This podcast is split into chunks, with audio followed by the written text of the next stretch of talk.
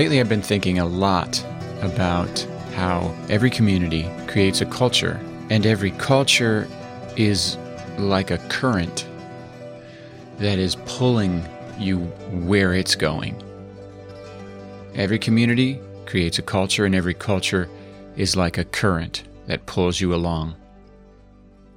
Which means that if you're a part of a community that's headed somewhere you want to go, then just being a part of that community makes you automatically drift in the direction you want to go. But being a part of a community that isn't going where you want to go makes you have to fight tooth and nail just to not drift in the wrong direction. The other day, I had a bunch of interaction with a close friend of mine. One of the things she said was, you know, Tim, I used to think the passage that says, confess your sins one to another that you may be healed was almost like a, a legalistic verse saying you should do this, guys. If you, you know, God's not going to heal you if you don't confess your sins. And she's like, now I don't view it that way at all. Now I view it as this invitation, just a statement of fact. Hey, lay your burdens down. Let the other people who have Jesus living in them extend God's grace to you. And she was simply saying, I have a, I have a therapist, but man, I really miss the community of Jesus. And it's, it's kind of irreplaceable and I crave it. I was like, good, good. Because I don't, I don't want people to go, oh, I should go to church. I want people to go, I miss the meaningful relationships with my believing friends who share my deepest identity and deepest direction and deepest core values. A while back, Carrie sent me a TED talk by this guy, Johann Hari, and it was about addiction. He was saying, you know, everything we think we knew about addiction is wrong. And we've been thinking it's purely biological and that there are genetic markers for it and it's about brain chemistry. But what I'm finding is it's more than that. It's not just the individual's biology driving it. And I thought, well, I'm I'm interested. Anytime we're talking about addiction, I'm interested because I'm a pastor and I've seen that all sin is addictive and deceptive. So if you understand the nature of a drug addiction, you basically understand the nature of all sin because it really works the same. In his talk, he was saying the opposite of addiction is not sobriety, but connection, and that the best environment to produce sobriety is a loving, connected, social situation. And I'm like, man, that that that checks out. He he said what we need is a sense of identity and purpose and belonging and relationships that are so meaningful and important to us that we have the right resources and incentives to do something meaningful. And he cited some studies about rats, this rat park study done in the 70s that essentially gave rats a heroin, the option to drink a heroin laced, I'm sorry, morphine laced water or regular water. And what he found was rats in solitude who were bored and had no connections or anything to do out of boredom became massively addicted, but rats that were in a rat park with opportunities for play and work and sexual relationships had a significantly reduced rate of drinking the morphine water. In fact, they actively avoided the morphine water even though it was sweet. They preferred the sweet water to the regular water, but they avoided the sweet water when they knew it had morphine in it because it impaired their capacity to engage in the tasks and activities they wanted to engage in most. Rats in isolation have a much higher disposition toward addiction than rats with meaningful connections. And I'm like, well, I'm not a rat, but that checks out. And his exhortation to us was not, not to judge, isolate, and punish someone for their addictions but to sit with them compassionately and seek connection with them. To be that, that's how you want to be. If you want to be helpful, he said, this is how you're helpful. Don't punish and reject and isolate an, an addict, but mercifully connect with them and help meet their needs for love, identity, belonging, and purpose that can help orient them with incentives and resources. That all sounds like the church, man, to me. That sounds like the gospel, and that sounds like the church. He says, you know, the opposite of addiction is not sobriety, but connection. And I would say, well, I can think of a few scriptures where God says, yeah, connections are powerful, but we really need to be careful to get the right connections. And, and you'd say, well, the best connections. Nah, I don't know about best, but I know about better and worse. You know what I mean? Nobody in our community is perfect. Nobody around you is perfect. So I don't know about best. How'd you even get that? But you, you know from experience, some connections are healthier for you. Proverbs 13:20 walk with the wise and become wise for a companion of fools suffers harm. I worked with a guy for a summer and learned his anger, and I wish I had not learned his anger. And I think the right way for me not to do that would honestly be have been to not work for him. I worked with my father in law and saw his contentment and his pace, and I'm not saying I learned it, but I definitely was impacted by it positively in a way that still sticks with me. 2 Timothy 2:22 Paul exhorts his protege to flee the evil desires of youth and to pursue all these godly virtues along with some folk who are in love with Jesus. So he doesn't just say, stop it, quit it, don't do that. He says, you, are going to need a community. If you want to flee the evil desires of youth, you're going to need a community who is going after what you're going after. This is what makes the impossible actually doable the right community. Because community creates a culture and culture creates a current. And when you're in the right current, you can drift in the right direction. And if you swim, you'll be moving in the right direction. But if you're in the wrong community, it's the wrong culture, it creates the wrong current, and you'll have to fight to stand still, and probably you'll be going backwards soon as you relax. But I love that he says, not just to run away from, flee, flee. That's strong language. I like that. Don't sit there in the middle of it. Run. But just as importantly as what not to do, he gives you the right pursuit. Go after Jesus. Seek God. Discover his will and then be willing to pay any price, no matter how inconvenient, embarrassing, or impractical it might seem, to rearrange your life around doing that will you then discover after you've sought Him. And do it together.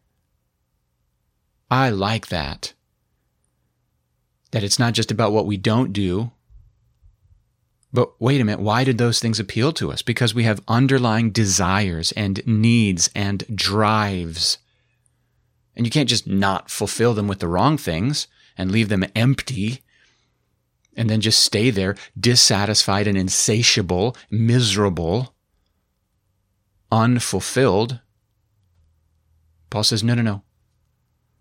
Actively pursue the thing you were made for, the thing you were designed for. Actively pursue the deeper, better, right fulfillment of your drives, needs.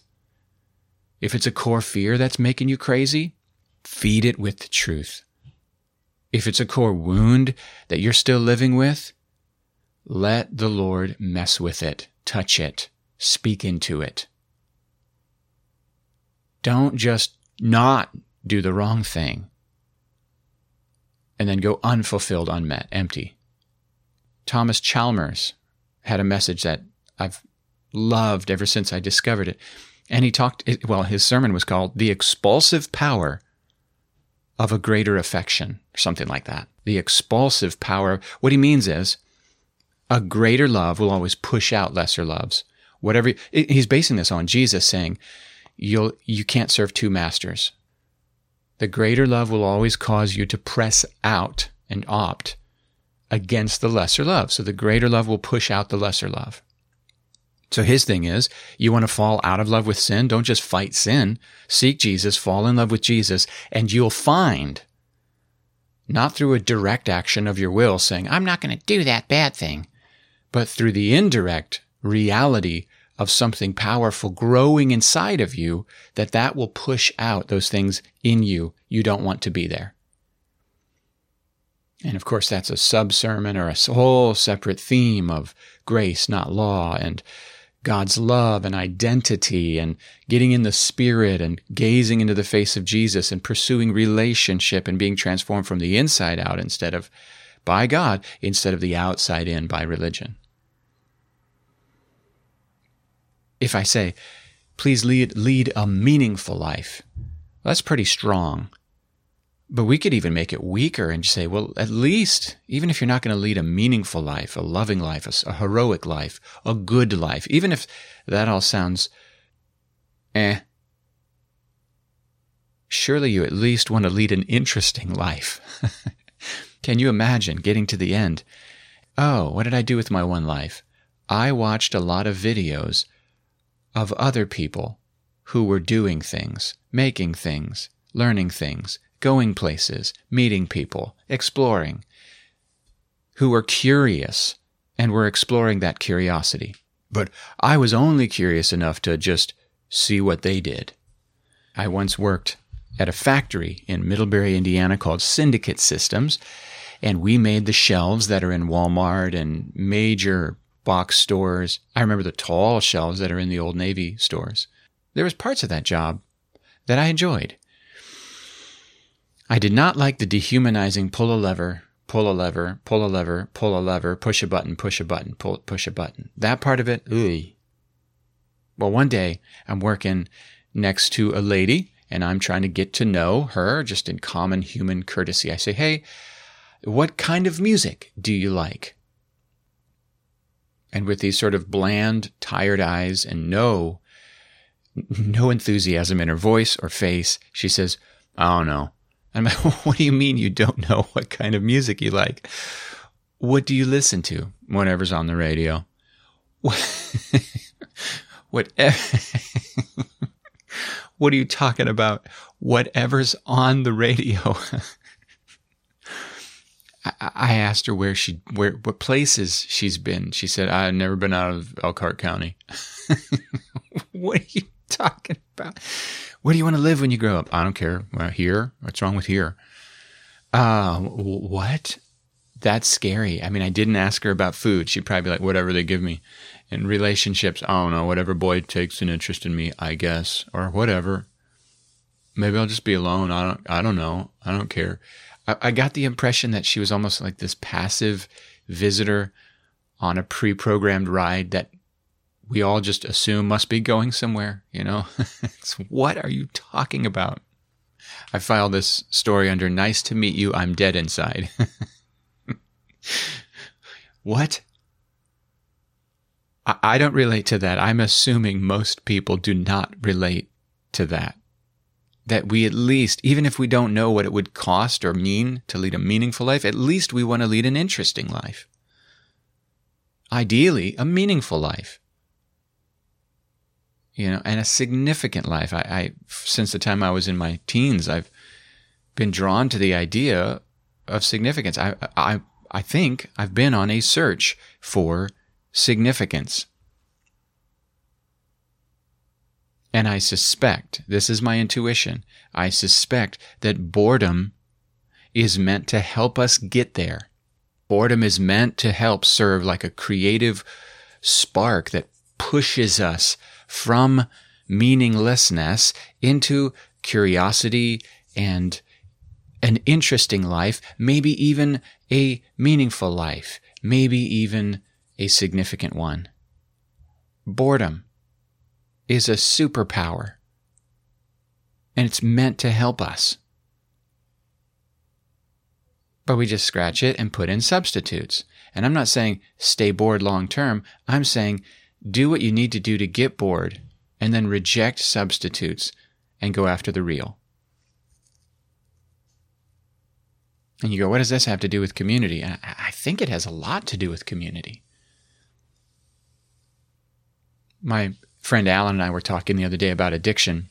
He feels when he's honest about his addiction to drugs that some people are shocked or, or look down on him and view him with disdain and because he goes I look at I look at this guy next to me who isn't addicted to drugs but he is addicted to pride or this preacher who they crave attention and the spotlight so they use sermons to be important and have people look at them. And I said are you talking about are you talking about me bro? He said no no I'm not talking about you. I'm thinking of this one person in particular. But he what he was saying was some people's sins are respectable, so they go undiagnosed. He's like, You're an addict too. Just because my addiction is to drugs, you think it's bad and yours is fine? You know, we, we talk about, Alcoholics Anonymous talks about a dry drunk. And that's someone who they're currently not drinking, but they're also not fulfilled. They're not really solving the, the original problem. There was a reason they drank in the first place and they haven't dealt with the reason. They haven't dealt with the underlying fears, beliefs, wounds, desires, needs. And alcohol was a substitute to fill that without actually fulfilling. One of my heroes is Dallas Willard, and one of the topics that he speaks about are the spiritual disciplines. And he talks about there are spiritual disciplines. I'm going to say it in my own words. There's disciplines of engagement, where you add something to your life. And then there's sort of disciplines of abstinence where you subtract something from your life, right? Active disciplines where you're adding something are like fellowship, worship, study, service. You're adding something healthy to your life. Fellowship, worship, study, service. Feasting, right? Those are social, those are active. We're adding something. And then there are disciplines that are subtractive, like solitude. Solitude. Now, we're not to live a, a life of solitary confinement, but there are times when being in solitude will help things emerge that need to emerge. Solitude. Silence is a subtractive one. Stillness. Fasting solitude, silence, stillness, fasting. These are subtractive spiritual disciplines. Fellowship, worship, study, service. These are feasting. These are active spiritual disciplines. And Dallas Willard's insight is that if we want to go deep in Jesus, these are just tools. These are not rules that life doesn't come from them, but these are tools because he says, you know, you can't sit at the piano with no training and no practice and play Beethoven's fifth. But you can, through a lot of training and practice, get to the place where not only is it possible, but it's habit and it flows out of you, and you almost don't even have to think about it. At VitaNet this year, I noticed some young people talking about how wonderful and helpful it is to be in the program, not struggling and failing in the area of sexual addiction through their phones. And saying things like, you know, when I get out of the program, I hope I can keep it going. And I'm thinking, well, you know, in the program, you surrendered your SIM card. You don't even have the internet on your phone. And they only turn on your Wi Fi for two hours on Sunday night. And you don't even have games on your phone. The only apps you're allowed to have on your phone is your Notes app and your camera. But once a week on Sunday night, you get a couple hours of internet so that you can video call or message your friends and family. And the thing is, they all claim, boy, this is way better, not just for my sexual health, but this is way better for my state of mind. And the funny thing is, I'm sure as soon as they can, most of them, once they can get back online, will get back online and probably back into patterns that are not as ideal.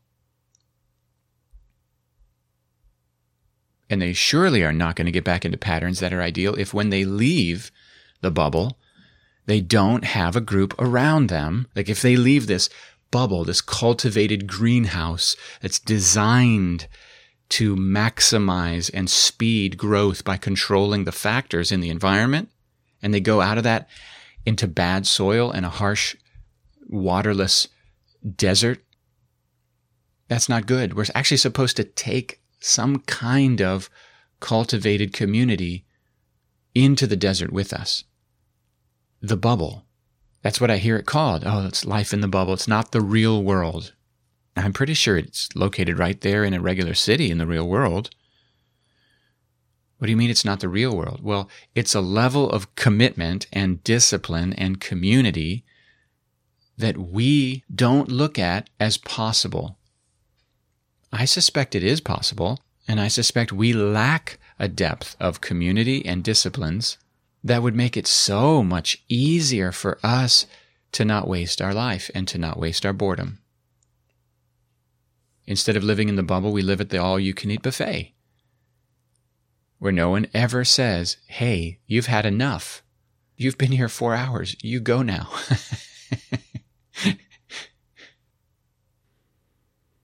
I've noticed this as well. When people want to sin, they will pull away from the people who represent Jesus to them. And if you're one of those people, don't take that personally. Keep connecting, not with guilt, not with shame, but like Johann Hari said, find meaningful ways to sit compassionately with them and form connection. Or, like we like to say, to remind them who they really are, how God created them to be. Because that person is still in there. Community, culture, current. I think that's enough for today. Música